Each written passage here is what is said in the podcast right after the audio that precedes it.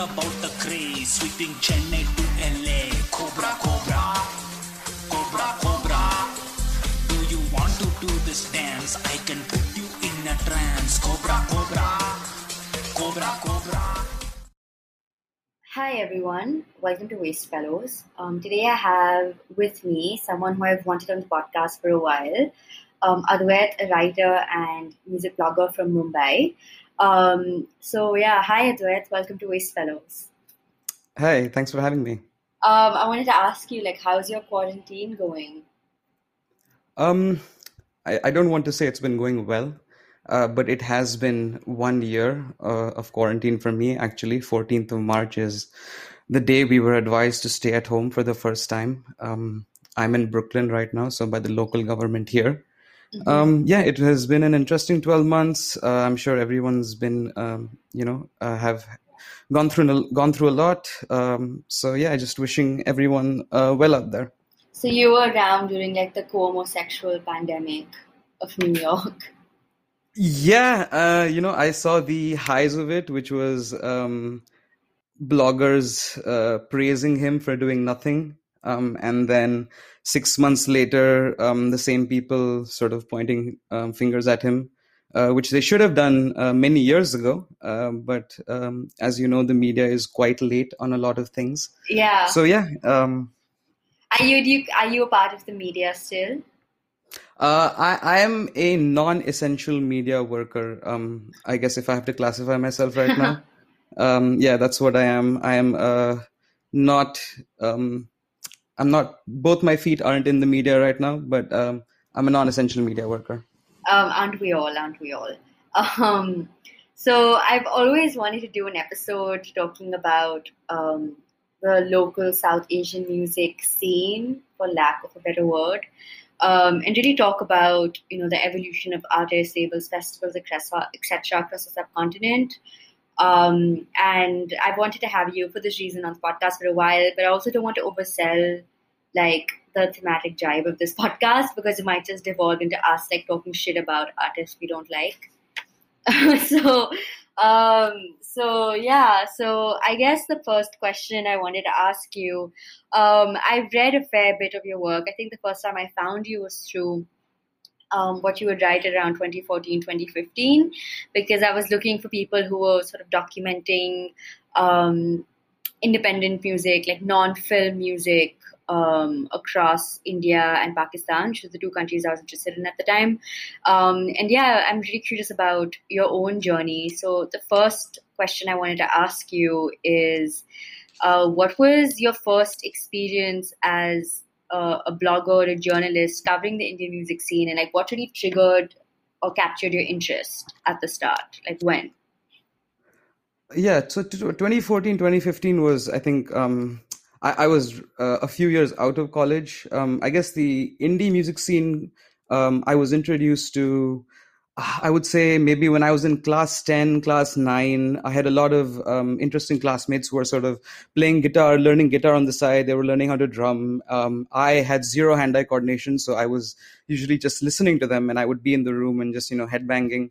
Um, and yeah, that's where I sort of was introduced to a lot of uh, local stuff because uh, my fr- my friends were being taught by local teachers in Pune and Bombay, and those local teachers were a part of local bands who sort of you know they played the college circuit, they played sort of um, a couple of wedding shows, uh, you know, a couple of private parties. So I was introduced to an entire world. Um, I was probably listening to a lot of uh, Doors and. Um, what's another band? Probably like Metallica kind of situation back then. Uh-huh. Um, I was over Britney Spears and NSYNC. Um, finally got over that little pop phase, which was is which is very still dear to me. Um, Yeah. But I had moved into like a a Jim Morrison, Doors, Nirvana kind of situation, Pink Floyd, and then all of a sudden, um, I was introduced to like uh, an entire scene of people playing music uh, in India.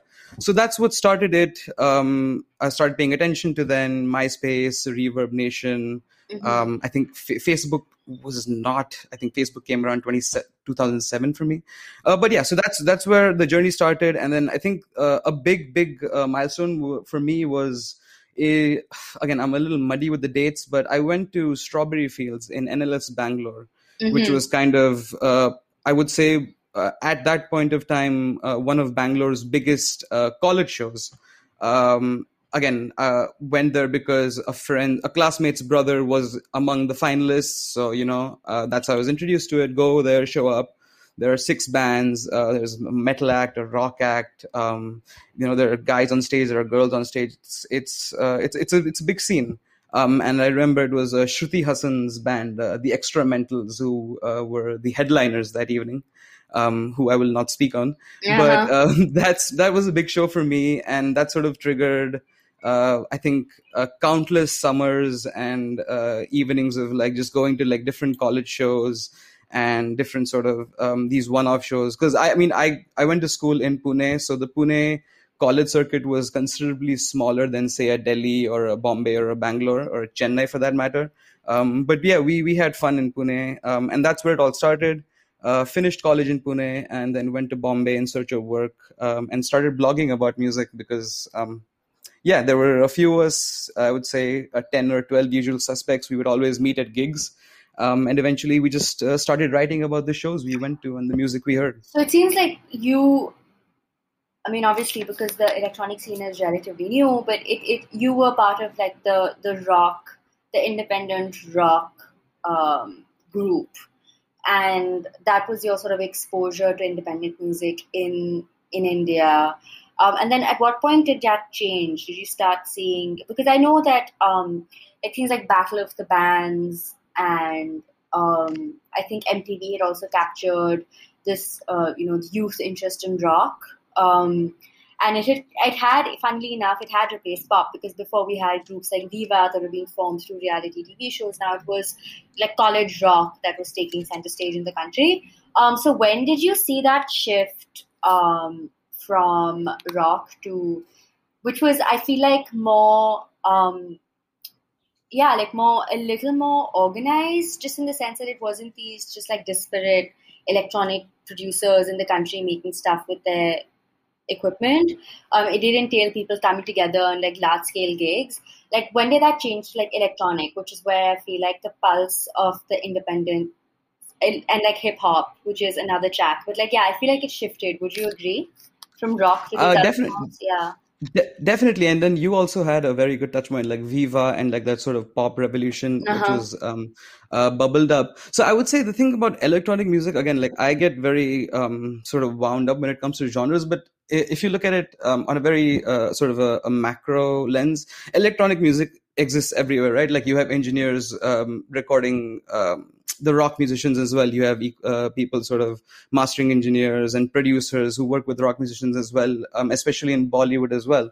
So that electric uh, scene, I think, uh, to be honest, I was very young, so I didn't really go to the, you know, um, to the, the, the clubs, quote unquote. But I remember Jalebi Cartel was kind of one of the first um, electronic uh, group or bands uh, outside of the whole Goa scene, which was kind of a mythical lore for me growing up in Pune and having um, sort of grandparents in Karwar and near That was Gokarna. like techno trance. Yeah, so that was a, that that was a completely uh, mythic scene. I did not go to Goa until I was, uh, I think, 19 or 20 years old by myself. Um, so that was I, I was completely unaware of that. But um, Jalebi Cartel was kind of an introduction because they came down to Pune to do a couple of college shows, and then uh, further reading, sort of uh, connecting the dots. Like Delhi uh, were a few steps ahead um, in terms of using laptops and machines and gears and putting up sound systems and speakers and sort of putting on these um, big parties. You had uh, the midival punditz uh, crew Yeah. and who were sort of associated a lot with uh, Talvin Singh and the Asian Underground, um, who guys who sort of got their start in like the mid uh, to late 80s. Um, so they had that uh, connection, which was really strong. Talvin Singh knew the uh, midival punditz guys, and they sort of linked up early on in the 90s and uh, worked on a few things and sort of put together parties. Um, to be very honest, Delhi, again, there was Bhavishyavani sound system, but me not being from there, I really do not know what they were up to. Um, there's an RBMA lecture on YouTube, which I think is a good primer on their history. You know, the three of them are talking about their lives. Um, but yeah, those guys, um, I can say, were doing stuff in Delhi back then. Uh, again, just uh, three kids who had gone out of India for a while. They came back. Um, you know, Ashim went to film school. I think Devra went somewhere to the UK. I, I'm not. Uh, Mangeshkar, the third guy, was a designer, grandmother India. So again, they just brought back three different types of things. You know, this guy got back sounds from New York. Um, this guy got back jungle grime from the UK, and they came here, uh, started playing those parties. Um, and again, back then the, the kids who were teenagers uh, or in their early 20s um, in the late 80s 90s are sort of people who carried um, again i don't like using the word scene but um, they carried that forward um, into the sort of uh, late 90s and early 2000s Yeah. um, when you have someone like nucleya popping up Yeah. So I think I think what's funny is that um, I, I I feel like I um, was growing up at the cusp, and when I said electronic, I knew I know that like midival punditz were around, and there was. I was just referring to like the new, like the the relatively recent electronic, which I want to get into later. But with the you know the the growth spurt of like labels across the subcontinent, I feel like it's electronic music, and I know that's a very catch-all generic term because there's so many genres that that exist within the subcontinent but i've just noticed like that that seems to be what connects the subcontinent in terms of the music that's being produced right now. Um it's different interpretations of electronic but it's not like rock bands anymore you know? Um but i sorry to just come to go back to my point it's like i feel like i was growing up when there was like um i remember just like hating junkyard groove. I remember there being like a folk like a folk rock revival when I was like 13, 14. There was Junkyard Groove, there was Raghu Dixit pro- uh, project. Um, and it just, it really bugged me. Um, it, yeah, I remember being violently against the music that was popular at the time. Someone who's like a very young teenage consumer of like Rolling Stone India and a lot of like Indian blogs um, around music. I, yeah, I just remember uh, which is why when around 2014, 15, no, not 2014, I was 19 then. In like 2010, when I was 15, 14, 15, I heard um, Mushimu, the Pakistani label, for um, for the first time, and I downloaded songs of there, and that really felt like, wow, this is something new. Before then, I felt like I was maybe just so um, overexposed to you know what Rolling Stone India was promoting, like Junkyard Groove and Raghu Dixit Project, and like bands like Men Who Pause and like ska bands and just reggae bands, like things that I just had zero interest in. Um, yeah, Yeah, I mean, you're definitely right. Um, I guess there was uh, hard to pinpoint sort of uh, a time, but there was a point where sort of the electronic um, um, scene kind of outgrew the rock uh, scene in terms of pace. But uh, you're absolutely right. Like early on, even when um, I guess a lot of these guys, uh, Mushimu particularly, or even Nucleya, Nucleya is again people uh, know nucleya as like sort of this um, big uh, pop producer right now but again he he he goes back with Mayur Narvekar a long way and Mhm. uh, at the time it's partly again it's partly us to blame which is again i'm saying us as in like the bloggers and people who had the power to write is uh, they weren't really paying attention to a lot of these things that were happening right like they weren't pay, pay, paying attention to like the myspace and sound like, not soundcloud back then but like these um, left field producers trying to sort of um, use fusion music or do new things. Like they were sort of fixated, like you said, on like the Raghu Dixits and um, the Swarathmas. and the Uh, middle-aged slobs. Yeah, so the again, it was middle-aged slobs. yeah, and uh, yeah, I mean, we can you know hindsight is twenty twenty, so we can Yeah. go back and sort of uh, critique every way, like how sort of the video content uh, for TV and internet was made, or what like the mainstream press were covering, or what um, sort of the big uh, festivals were booking. So Uh-huh. of course, it was um, as you said, it was uh, the attention was definitely uh, not I would not say biased, but uh, more focused on a particular kind uh, of music that was coming out, which was, uh, like you said, like the, the anthemic rock groups. Mhm. And I do feel like, uh, yes, in those years, in like the mid 2010s, um, definitely there were a lot of there, there, there's a lot of uh, music that got buried, um, you know, just um, in sort of unread emails or like unresponded emails that you know people never got back to or people didn't feel covering. Yeah, um, and I'm wondering when that. I feel like the. I feel like obviously now the music of the of our time is hip hop in India, Um, but I wonder to what extent that could count as independent, considering how quickly it seems to be getting absorbed into the Bollywood fold. So then it kind of has this existence that is both in and out of the mainstream music slash film industry. Um, so I I want to talk about that. But first, I really want to talk about like when uh, did electronic music really, you know, as you said, like the pace? When did the it, when did it become something? There's a large volume of artists, and when did people start noticing like these cross cultural connections between Pakistan, India, Bangladesh, Nepal, all of that? Mm-hmm. Mm-hmm. Um, so yeah, Mushimu comes to mind first. I think uh, Reem and um, they were sort of, I think they were really ahead of the game. 2006. Um, uh, again, they have a rich lineage, uh, a lot of artists um, in that family of friends, a lot of musicians in that family of friends. Um, a couple of uh, people went to RBMA. Again, that sort of outside influence coming back. Uh, so they, they they had their little uh, camp going on there. Uh, in India, I would say again, I use Nucleya as a benchmark because I've seen Nucleya do a 2 p.m.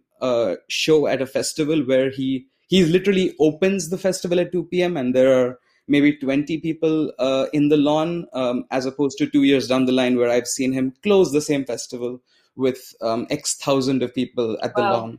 Um, so that is again uh, just a contrast of the same artist two years down the road.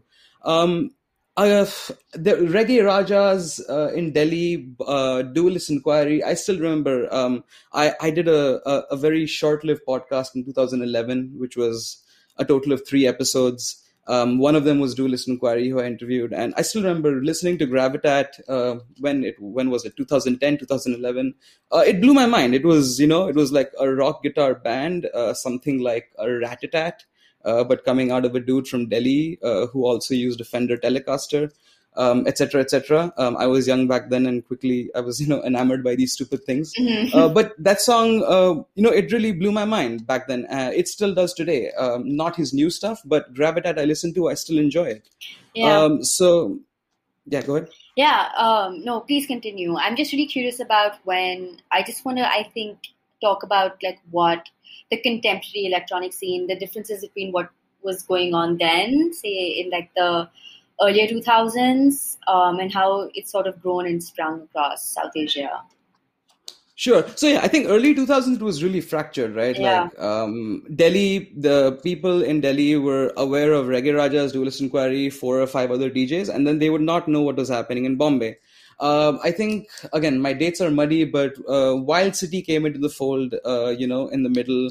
Um, there were a lot of, of course, uh, promoters who you know are the usual suspects. You can do your googles. I'm not going to name them, but they were sort of bringing across DJs, you know, uh, and doing sort of touring DJs across the cities. So that was that was sort of opening up the market.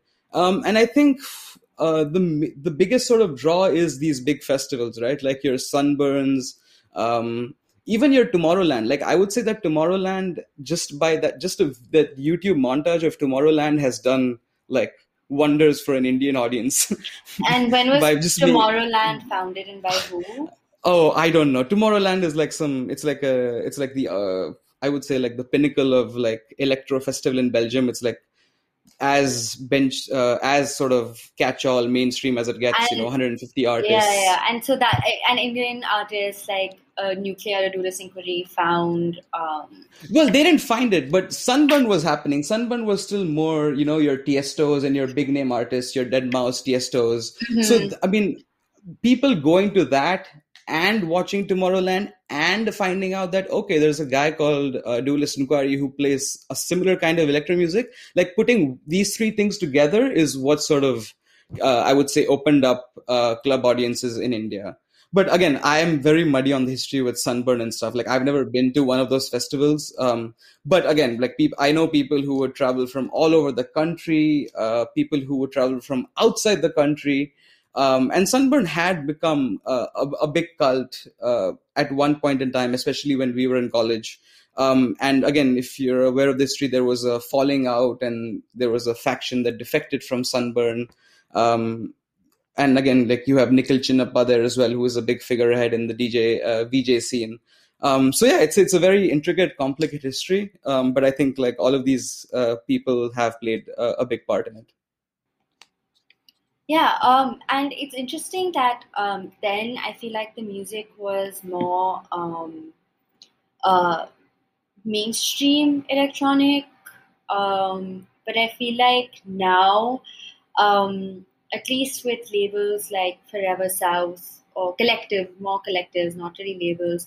But I feel like in the contemporary version of like what's going on in this country, it feels like the electronic artists do have a more like off kilter, experimental um, approach and also but also it just seems like as a result they're not as successful. It feels like they're struggling way more. And that might just also be because i feel like the economics of the music industry have uh, have become so unstable for artists from then to now. I think i just feel like it's getting worse. Um, so it might just be because of that. But yeah i just feel like the electronic music being produced now is so different from like what i remember listening to do listening pretty Absolutely agree. Um, uh, yeah, I think the learning curve has been far steeper because um, that that rock band dynamic couldn't sustain itself in India, even in Pakistan for that matter. Um, uh, the other sort of countries I'm not that uh, well uh, versed with. But the rock bands couldn't sustain themselves, right? Like at the end of the day, like you, how many records uh, are you going to sell, or how much merch are you are you going to sell, or how many shows are you going to uh, tour to sort of uh, pay the bills, which was becoming very very unsustainable for a lot of people. Um, you know, I mean, Sahil Makhija, Demon Stealer, is a very knowledgeable resource there. I think you know if you guys read up uh, some of the stuff he writes about sort of being a musician that is helpful. But like you said the electronic guys uh, and girls i think they really they they, they um, really went off on their own. You know it was uh, they had the power to sort of do their homework and do their research and study what they had to study. And the output as you can see is like you said it's uh, you have a, a, ridiculously talented pool of producers um, everywhere scattered. You know there are karachi islamabad uh, dhaka uh, there are people in colombo um, there are people in afghanistan and nepal um, not to mention littered all over india. And i think it just boils down to the fact that um, you know, a very uh, sort of uh, boilerplate answer, but yes, they had more time to research. They had uh, more sort of uh, knowledge at their hands, whether it's books or it's internet or it's just general sort of a friend circle to sort of share ideas with. Um, and I think that really um, was um, a key factor in sort of, like you said, like bringing in a very very good sound. Do you think that, that that i also think this has to do with like the digitization of music in general? I feel like now people i don't know like the way that you can break down a song now advancements in like music technology and um, the fact that you know producing music producing is becoming something that you know through um, so what, what would you call them like what are those things that people go like incubators and all of these things mm, like, labs know, labs right? Um, i love that i thought of incubators but not labs. um, but uh, so I, I just think that yeah, like I think producing is becoming a more respected field and pe- field, and people are sort of now getting the time to really iron out and figure out what their unique sound is, and that's so right. It's been a, it's a, and that's why it's a scene that I feel like it hasn't exploded. I wouldn't call it an explosion. I feel like it's been steadily growing. Um, yes. Yeah and also again like the, the, the other side is um, uh, just to take a very small example but like the advertising industry in say your metros right? Like bombay delhi bangalore chennai like they need musicians too so earlier they would have like a, a boilerplate set of okay these are like you know 10 uh, people we go to for these kind of moody ads. But now um, if there's like a younger creative in an ad agency or some kind of creative job that person knows that okay there are like 15 other people on soundcloud who are just as interesting and just as creative and uh, are just as innovative uh, what we are looking for. So it's it's kind of like you know it's um, it, it's it goes both ways. Like sure you're seeing like the music side of it as well uh, but we will also eventually see this uh, creep in sound design for ads uh, background scores for movies. Um, you know um, i hope it sort of goes offline as well into like installations when you know things are safe uh, to do that. But uh, definitely it's, it has been very encouraging uh, and like you said i would say last five or six years um, just like seeing new names pop up uh, is very very heartening. And what would you just? I roughly want to talk about the the economics of the scene. So um, it seems to me that a lot of these there really isn't like a fully formed label, or I think maybe with the exception of Azadi Records, uh, that covers mostly like emerging hip hop acts from like North India. Um, like I, I don't think that anyone has the machinery or the institutional support to really give give music producers that kind of support. So it does feel very decentralized um, and something that exists purely as a creator support network um, or some kind of digital distribution network, but not really something that. And I, it's it's. I mean, when I was reading up on what's happening across South Asia, I feel like people in like if people in Pakistan, like producers in Pakistan, are like, damn, like we don't have what's in India. Um, producers in Kathmandu are like, damn, we don't have what's in Pakistan and India. Producers in Dhaka like, damn, we don't have what they have in Pakistan, India, and Nepal. Like everyone is just kind like I feel like um, everyone is just wanting for more support and institutional. I don't know, like. Um, so how would you describe where it's at right now in terms of how musicians are able to sustain their practice and how these labels are formed to sort of help them. Mm-hmm. So, yeah, my institutional knowledge of record labels, sort of how they work and how they function, is very minimal. But yes, Azadi uh, IXI has been going strong for a while. Um, again, they're in good hands uh, and they're good people. Uh, but uh, just to give you a perspective, like I've been in Brooklyn for like three years, and even here, um, sort of at the same level uh, of um, sort of professionalism that we speak of in India, it, it's it's rough. It's not the it's not um, uh, it's not a cakewalk here as well. You know, yeah. like uh, people mostly sort of make their living through touring, which uh, agreed uh, places like New York uh, have a far better touring circuit than say a Bombay, but that is a separate story. But even now that the touring is sort of um, uh, shuttered, like maybe summer we'll see something. But on the record label side, again, like artists are using sort of um, the, the they're going like again is i'm not sure if this is a pure independent band but using services like bandcamp and going um, straight to sort of uh, a distributor using distrokid uh, pressing their own vinyl um, and sort of going that route um, and uh, figuring out themselves. And yes you do see um, you, you do see success coming from it. There are uh, artists who share uh, how and what they do and sort of how they uh, game plan for their releases, uh, which is good. Um, but in India, yeah, uh, again, the the business side of it is something that uh, again I do not know much of and do not know how it works but uh, you do not see a sort of a big consolidation happening. Um, like you mentioned in rap, there is Mass Appeal who have got a couple of guys.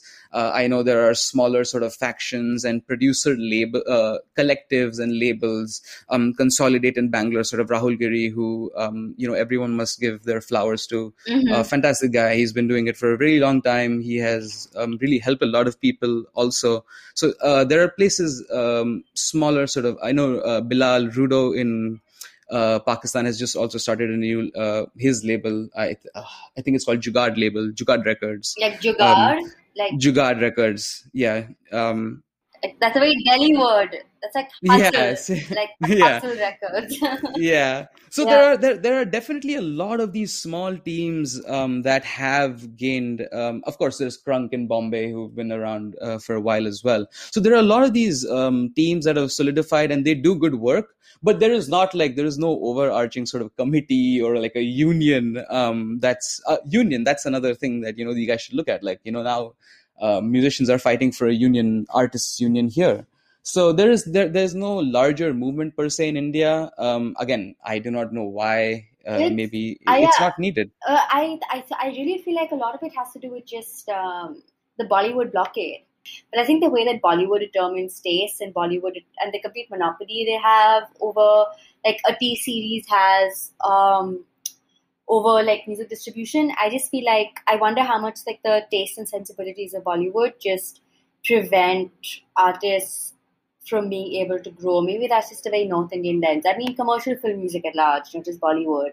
Um, No, that is true, but um, I think there's like Bollywood also needs like 20 sessions musicians every day, right? Like if you look at some guy like uh, look at Warren Mendonsa or Jairo Kavi, these guys are sort of like Bombay rock staples. Again, I'm like four years removed, so I don't know what they're doing now, but they've like uh, they've um, done sessions for Vishal Dadlani and the likes of that. So um, when sort of I think it's just uh, a, a, a mo- like we're waiting for that time where sort of uh, like we erase these labels of like left field, indie, mainstream, and sort of just you know keep it down to pure taste. I I, I don't know if I'm making sense. No, you but, are. You um, um, yeah, I think it's it's again it'll take time. Like you know, it's taken about 15, 20 years uh, for these kids to sort of find a voice from themselves and make really really interesting music. And maybe it'll take another five or ten years to sort of um, them to mature and um, find their space in again quote unquote the industry Mhm. um, maybe uh, i am completely wrong and things go in a different direction I I'm not But- yeah I am not sure. I feel like I feel like um, Bollywood has its own um, like engine of robots to Mhm. And like influencer robots to supply them with music. I mean I I mean I have nothing to do with the music industries like artists like Prateek Kuhad or whatever. Like I feel like they will be the ones. It's like more people like that. Um, the Parekh, whatever that Gujju brothers group. I feel like it's like I don't know, just like fundamentally kind of blah music like that. That's gonna take over. I'm not sure how much some producers associated with Consolidate would even want to like um have like a Bollywood celebrity tweet out their songs. Um, I don't think I don't know if that's even like a metric of validation they're looking for, but I genuinely do worry about um, independent music creators. Uh, from just from my perspective, I feel like sort of indie music is is in trouble. Um, mainly because I if if artists earn money from touring, then like what are the touring opportunities in the subcontinent? And especially you can't travel between locations in the subcontinent as easily because of you know geopolitical issues. Um, which is what I found is interesting as an aside that part of the reason why um, like obviously Kathmandu has a great group of um, artists um, a, a local group of artists, but it's also turning out to be a place where Indian and Pakistani artists go because they can't go to each other's countries, so they go to Kathmandu to interact. Um, and and I find that sort of like triangulation of um, of, of, of like talent really interesting that you have suddenly you have like Nepalese, Indian and Pakistani artists coming together and it's purely just because you know Indian and Pakistanis can't interact freely. Um, Absolutely, and again, um, again, props to Border Movement. They've done a couple of these um, labs, I think, in Sri Lanka, uh, Bangladesh as well. So they, um, um, I think, the Max Mueller Bhavan also in uh, Bombay has had uh, uh, something similar. But yeah, you're right. You know, um, again, there are like so many layers to. Uh, you know the different types of privileges and the restrictions and sort of the monetary and financial aspects of it all that uh, it does become a headache especially you know again for a simple thing like to book a tour. Uh, if you if you're thinking of doing three cities in india and two outside or three outside somewhere that that is a very big headache which uh, someone on a regular day will simply avoid um, and not even bother about and that's where we get stuck Yeah, I mean, I find it encouraging that like an artist like Lifafa seems to have really broken out. Um, I find that really encouraging. Um, and I remember a friend going to a gig of his recently and just saying that you know like the the idea that Lifafa was one of those artists we would listen to and that nobody else knew about, like this is like probably the last time this ever going to happen because it's just packed full of people. Like that time is over. You know, like he's made it and made it and how. Um, same with the band, um, Peter Cat. So I think I find stories like that really encouraging. Um, I just don't. I think I think I just I I think in in my mind I just worry that if if people aren't able to ally themselves with either like brands or like sponsorships, in which case they have to play music that uh, can track in like large groups, like is very like techno house, like dance music type. Um, or if they aren't able to, you know, somehow become part of the Bollywood fold, like Ritviz or Prateek Kuhad or whatever, and like do scores for shows like Little Things or whatever, part of like the the audiovisual industry, like they'll just there won't be a net like there won't be a way that they can sustain themselves. Um, I just feel like these two have hold over what survives and what doesn't. Like brand sponsorships and then money that's coming in from the film industry. Yeah, um, I mean the brand sponsorship is also dicey, right? Like, um, like last week, uh, Madlib, uh, who is one of my favorite producers, and Kaytranada, who is also uh, I love, like they were in a Lexus ad. um, so I, I'm not going to blame them for doing it, but it's like okay, I've seen them in a Lexus ad maybe once in ten years or once in five years, whatever, and they're uh, and I'm pretty sure your favorite musician uh, does uh, a brand ad once in a while, Oh, which you my may or may not see. my favorite directors Ex- ads. exactly but the thing but the thing about um again like our market is then uh, for uh, madlib to do one ad in say 10 years that's okay for him but someone like a producer in india would probably have to do six or seven brand sponsors just to sort of you know Mhm. buy uh, two pieces of gear and um, a year's worth of rent as Yeah. opposed to uh, someone like uh, a different musician who ha- they they have the choice uh, whether or not to do it Yeah. so again it's it's yeah, yeah like you said the market dictates um it's people on both ends it's the creatives and the business people um it's not uh, you know you can't really um you you can't advocate for one or the other at the end of the day if you're looking at big brands like RBMA Red Bull Music Academy shut down now um Yeah, it was uh, yeah, it yeah. was you know it was Red Bull uh, the world's biggest energy drink but it was also a very um a good source of you know print and audiovisual um, uh, resources and knowledge yeah. so um, you know it's it's a very fine line. Um, and again we're talking about sort of musicians evolving and the arts and creatives evolving. Um, there has to be some innovation on the business side as well. Like uh, i don't think spotify which pays um, you know uh, x hundredth or thousandth percent per stream is the answer. Yeah. um, so um, yeah it, it, it it's a two-way street and uh, we Funnily enough, that's that's that segues perfectly into the NFT discussion, um, which a listeners requested we talk about. But before that, I wanted to ask you, who is the biggest menace, or like what is the biggest menace in um, the the music scene, quote unquote, according to you? like general music scene all over Yeah, no, just Okay. in the subcontinent. oh in the Um, subcontinent yeah, like what is the biggest menace that you Oh, think? biggest is- menace? I don't know, like Gaana.com or whatever. they, what are those guys are called?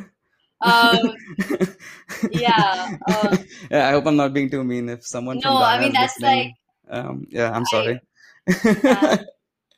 but yeah, I, mean- don't know, man. No one's a menace. Like, uh, just like treat people nice like and I feel like, like, pe- I feel like people. you know, I my answer you're you're so worried about being mean, but my answer to that would be like Raja Kumari.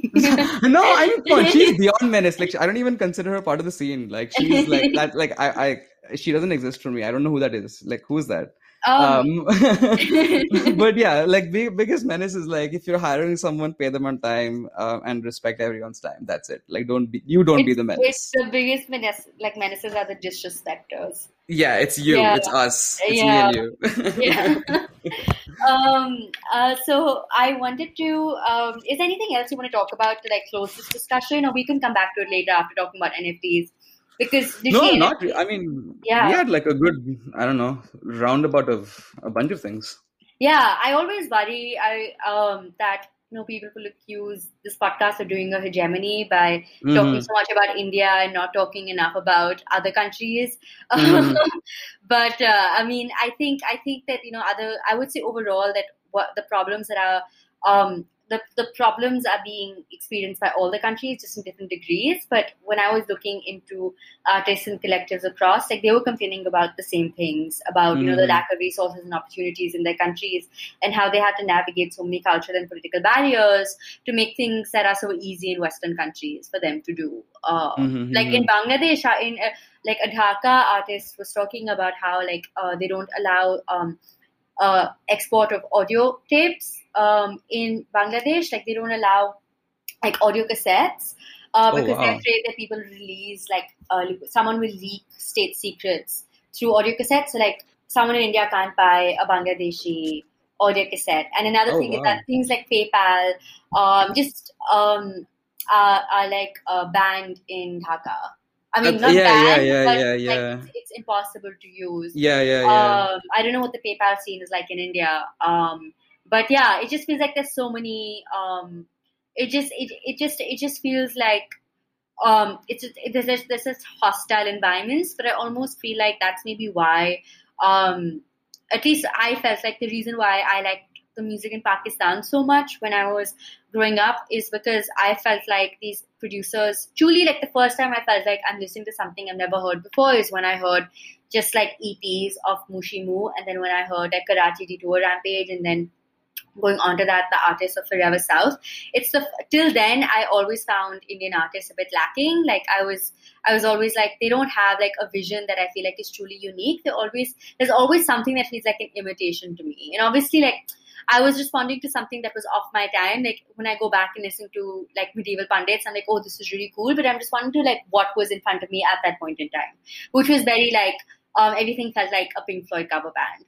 Um, yeah, no, no. Yeah. Even I'm like I'm still I, am biased as well, and I mean like like slow spin for example. Like I am yet to hear anything like slow spin from I'm, okay, I'm, i mean, I'm, I do not want to exaggerate, but I have yet to hear anything like Slow Spin from like a while. Like that, that, yeah. that stuff is like Funnily really, enough, really beautiful. When I heard the Oneohtrix Point Never, the new album, I was like, this reminds me of stuff Knox, Knox from Pakistan, from Karachi was doing. Ex- yeah, exactly. Um, in like in like 2014, like these people, like if they were given like the support to fully produce albums and to get that, like they'd be doing crazy stuff. It just seems like all of them at this point are a little burnt out from being able to sustain a collective or whatever in Pakistan. Everyone seems like they've dispersed now, focusing on their own craft. But yeah, it's just it was it was in, like what was going on at that time was really exciting. Um, and I think consolidate. Um, there's something similar happening with Consolidate right now. I feel um, in an artist I would recommend is like Fat Cowley from Kathmandu, like mm-hmm. um, is is so brilliant. It's like this really soulful. It's kind of like what Prateek Kuhad wants, wishes he was. Is when I see Fat Cowley, and then um, also I don't know if I'm pronouncing their name right, but Shaji Shaj from Pakistan. Yep, yep. yep. Um, I think they're from Islamabad, but um, or Lahore. Uh, I don't remember.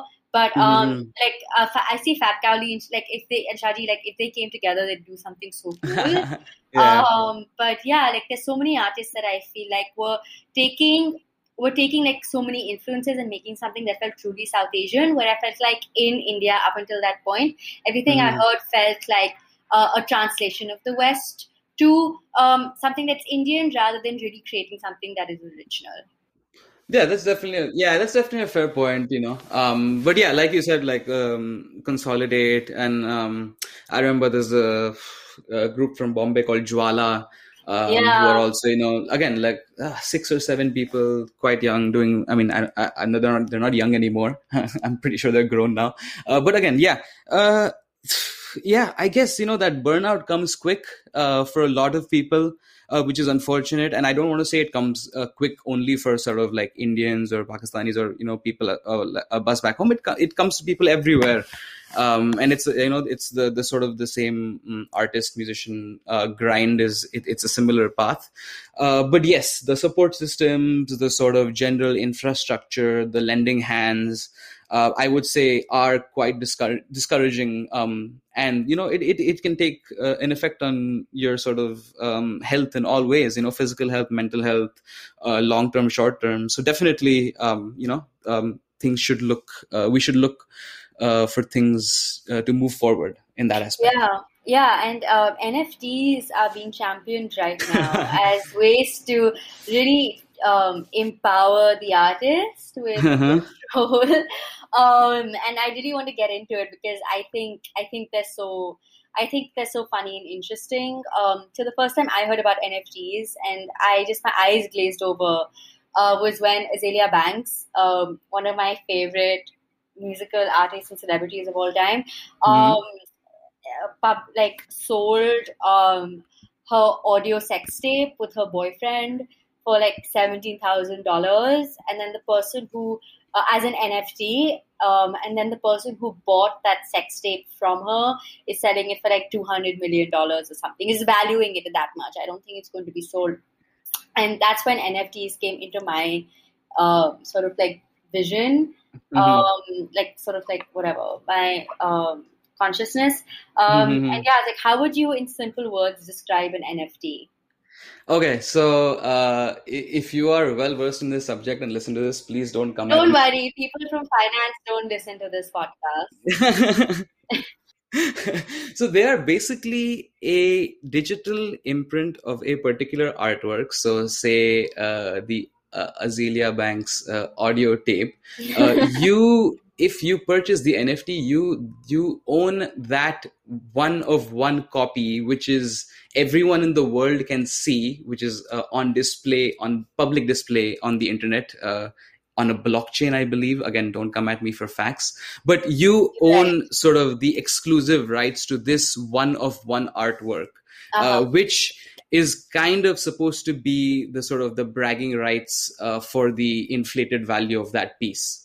Um, that is my simple understanding of it. Uh, To be very honest, I have not, and I'm trying not. I because of my day job, I pay attention to it, but I am actively not trying to um, sink my teeth into it because I feel like It um, would piss you off. No, it, uh, no, no, no. I, I no, I, I, won't, I, I won't let myself get pissed off by that. But I feel like you know, it's, it's, it'll, it'll just, you know, it's uh, like Pokemon Go. It will take its time on the internet, and after a few months or uh, hopefully weeks, uh, only a select few people will continue to talk about it, and it will leave my orbit completely. Yeah, I mean, I think I think um, so. What you said about NFTs were were was like pretty much like the primer on it. Um, It really is like uh, what you said about inflated value is totally right. Um, it's kind of like how you could think about items at an auction house or um, what you just said, like Pokemon trading cards, things that have a certain um, things that a, a certain like social or cultural cachet that is just assigned that is and but for the first time artists themselves can determine the value of their artwork and part of why nfts are uh, attractive to artists is because at least uh, also in pandemic times but also just generally like the streaming we touched upon spotify before, but artists really aren't earning much through their own output, and touring is the only way that they're making any real money. Um, and and with, since the pandemic, artists have lost out on even that source of revenue and income. So NFTs are really a way that, like, say that I I do waste fellows, right?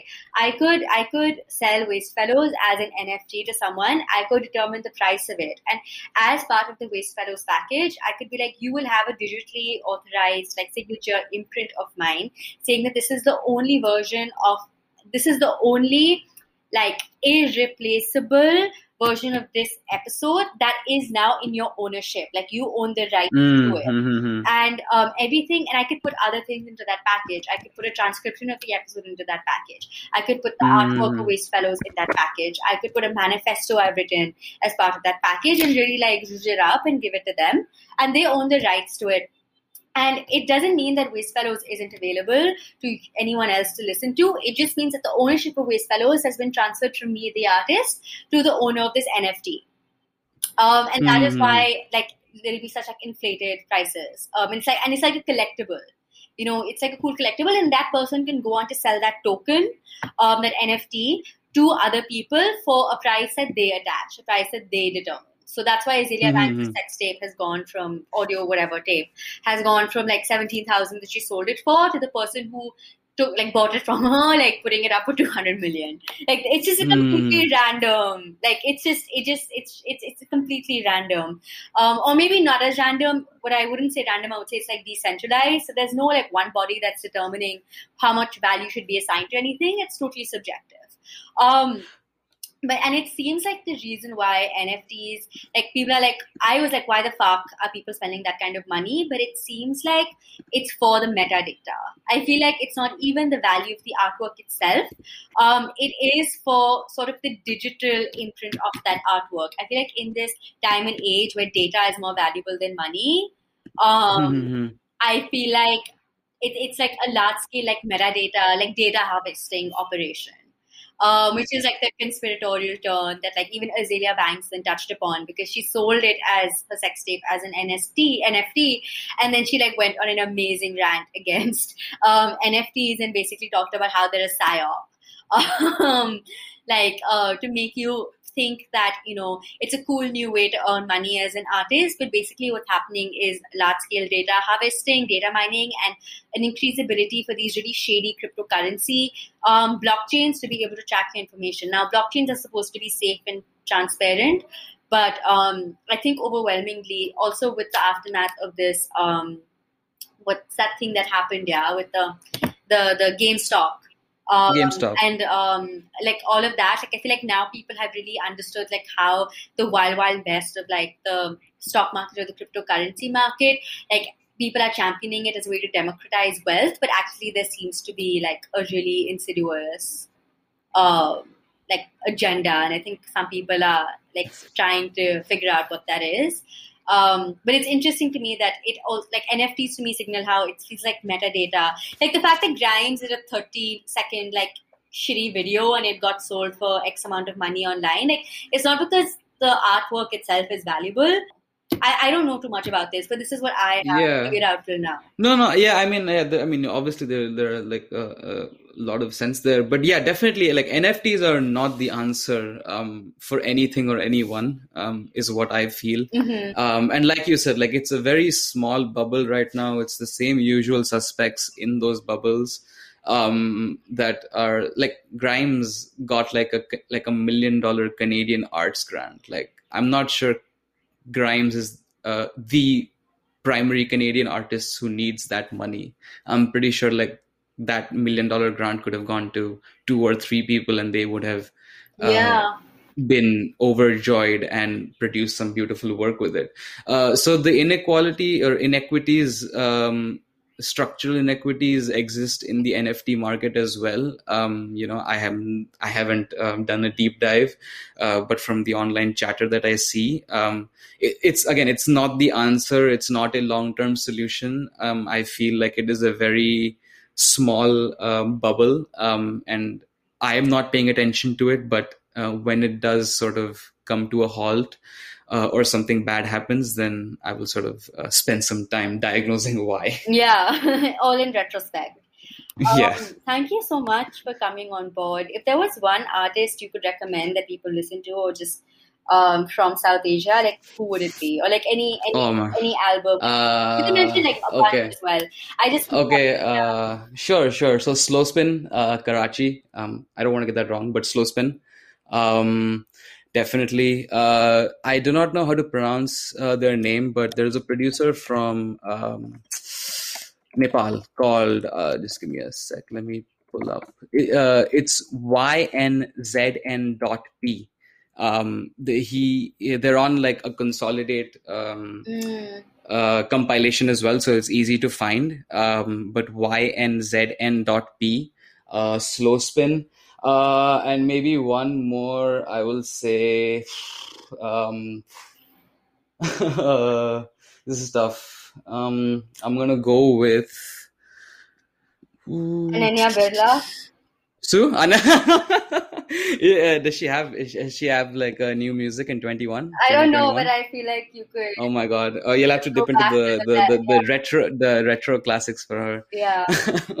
um, yeah, no, just two then. Uh, slow spin and YNZ and dot P. Yeah, um, check these two. Yeah, check these two out. Check out the latter. I love Slow Spin. Um, Yeah, slow spin is excellent. I remember Manic by Slow Spin was a song that would like every time I heard it, I would I would like I'd actually go manic. Um, like yeah. my eyes would roll to the back of my head and I'd become Yeah, possessed. slow, Um, slow spin is excellent. I would love love to watch um, them play live one day. Yeah. Um, thank you so much, Advait, for coming on board um, and doing this episode. This was so much fun and I learned so much. Um, so yeah. Thank you for having me.